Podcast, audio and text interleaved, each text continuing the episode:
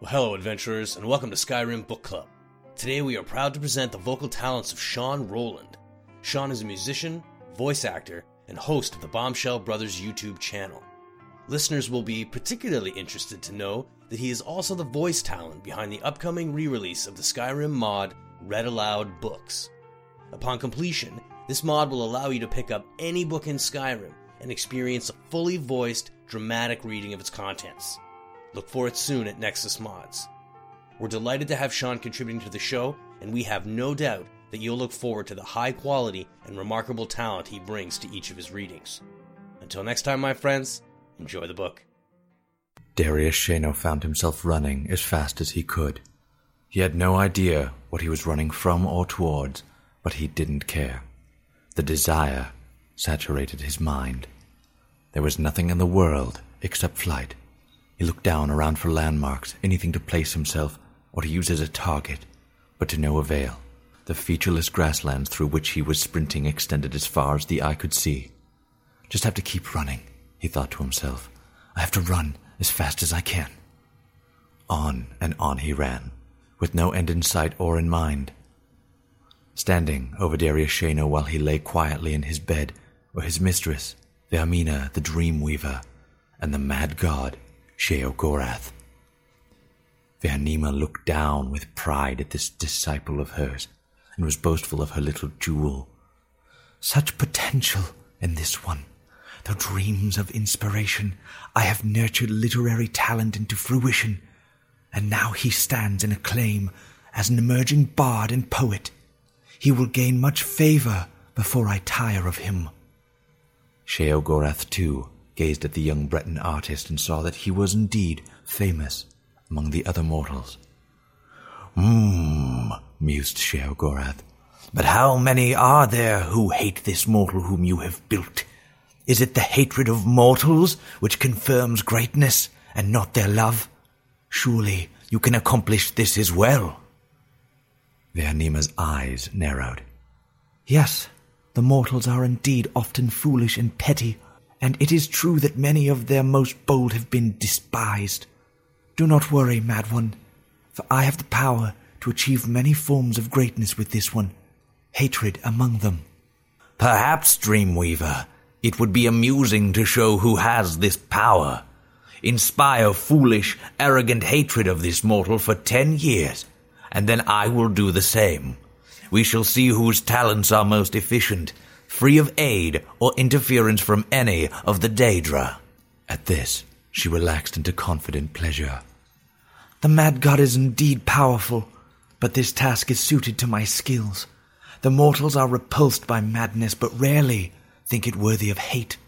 I shall take pleasure in revealing this to you as I bring the more subtle horrors out of this mortal's subconscious. And so, in the nineteenth year of his life, the dreams Darius Shano had been experiencing began to change. Fear had always been part of the night for him, but now there was something else.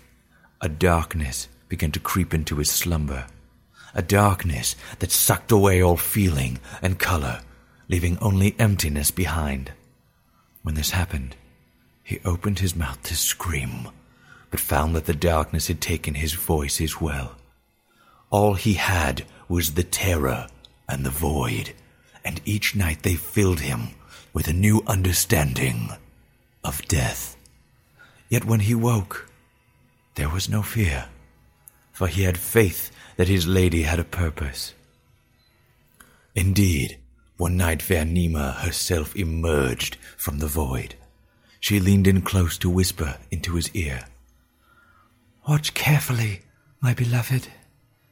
With that, she pulled the void away, and for hours each night she would reveal to Darius the most horrible perversions of nature.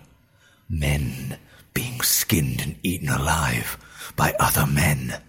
Unimaginable beasts of many limbs and mouths. Entire populations being burned. Their screams filled his every evening. In time, these visions gnawed at his soul, and his work began to take on the character of his nightmares. The images revealed to him at night were reproduced on the page, and the terrible cruelty and hollow vice that his work contained both revolted and fascinated the public. They reveled in their disgust over every detail.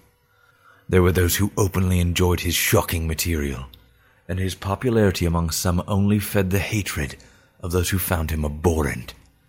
This continued for several years, while the infamy of Darius grew steadily.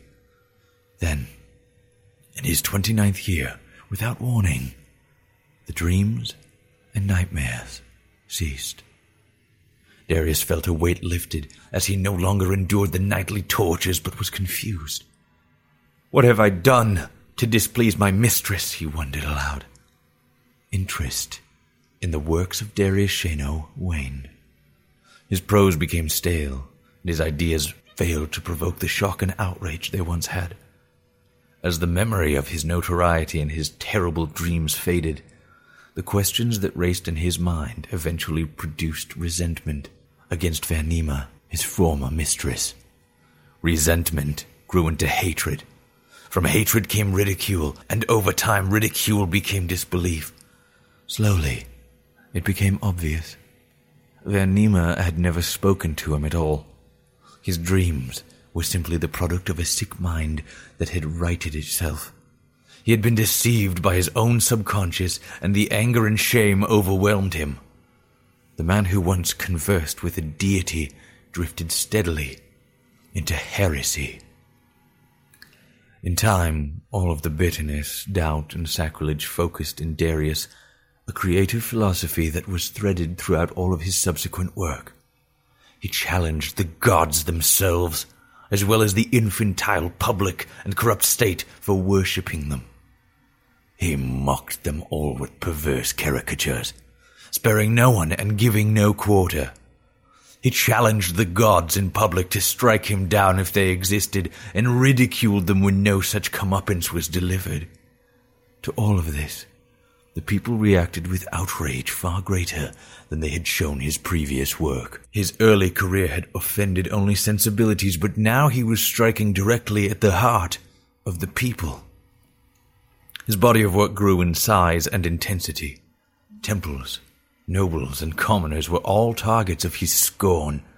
Finally, at age 39, Darius wrote a piece entitled The Noblest Fool, ridiculing the emperor god Tiber Septim for integrating into the pathetic Nine Divines cult. The local king of Dania, who had been humiliated by this upstart in the past, saw his chance.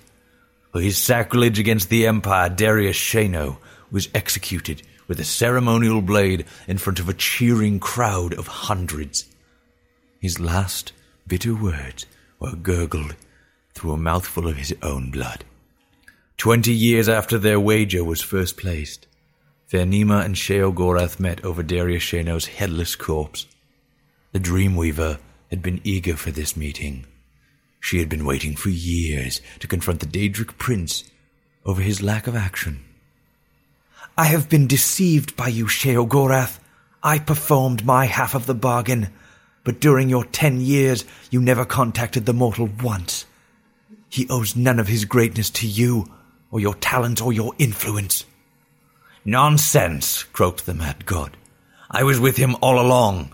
When your time ended and mine began, your worshippers in his ear were replaced with silence. I severed his link to that from which he found the most comfort and meaning, and withheld the very attention the creature so desperately craved. Without his mistress, this man's character could ripen under resentment and hatred. Now his bitterness is total and overcome by a madness fueled by his rage. He feeds me in my realm as an eternal servant. Sheogorath turned and spoke to the empty space beside to the empty space by his side. Indeed, Darius Shano was a glorious mortal, despised by his own people, his kings, and even by the gods he mocked.